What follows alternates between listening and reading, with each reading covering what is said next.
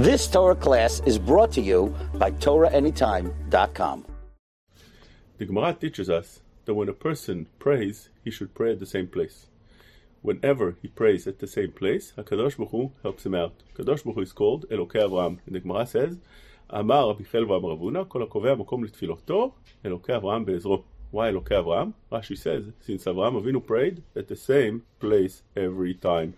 The Gemara says that Avraham Avinu minalan dekava makom. How do you know that Avraham Avinu had the same place to pray? דכתיב, השכם אברהם בבוקר על המקום אשר עמד.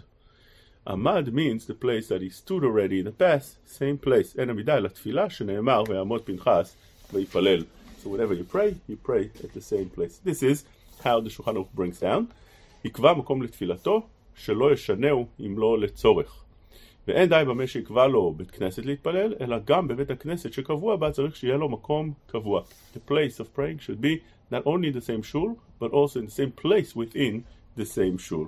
And the משנה ברורה adds, גם כשמתפלל בביתו, יקבע מקום שלא יבלבלו בני הבית. Even if he has to pray יחיד, like today, the people don't go to shul, and they pray yachid, they should really find a place that they can pray every single time at that place, and then the tefillah is accepted much more. It's called Elokei Avraham Be'ezro, and a lot of good things that come along with it.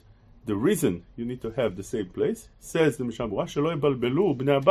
So when one prays, he needs to find such a place that he wouldn't be interrupted if he does it in the living room, in the kitchen. Could be that he's interrupted. That's not the correct place. Ben Shai explains that tefillah doesn't mean any part of the tefillah. It means shmonesre. When you stand up for amidah, whenever you stand up for amidah, it needs to be at the same place. Otherwise, a person could go around if he needs to do something. He needs to walk around.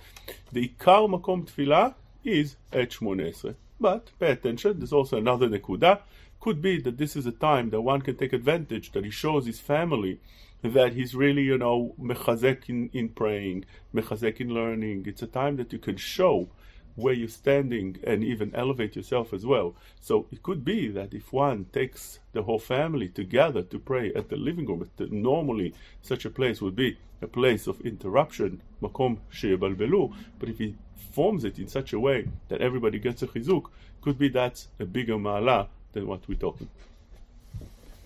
You've just experienced another Torah class brought to you by TorahAnytime.com.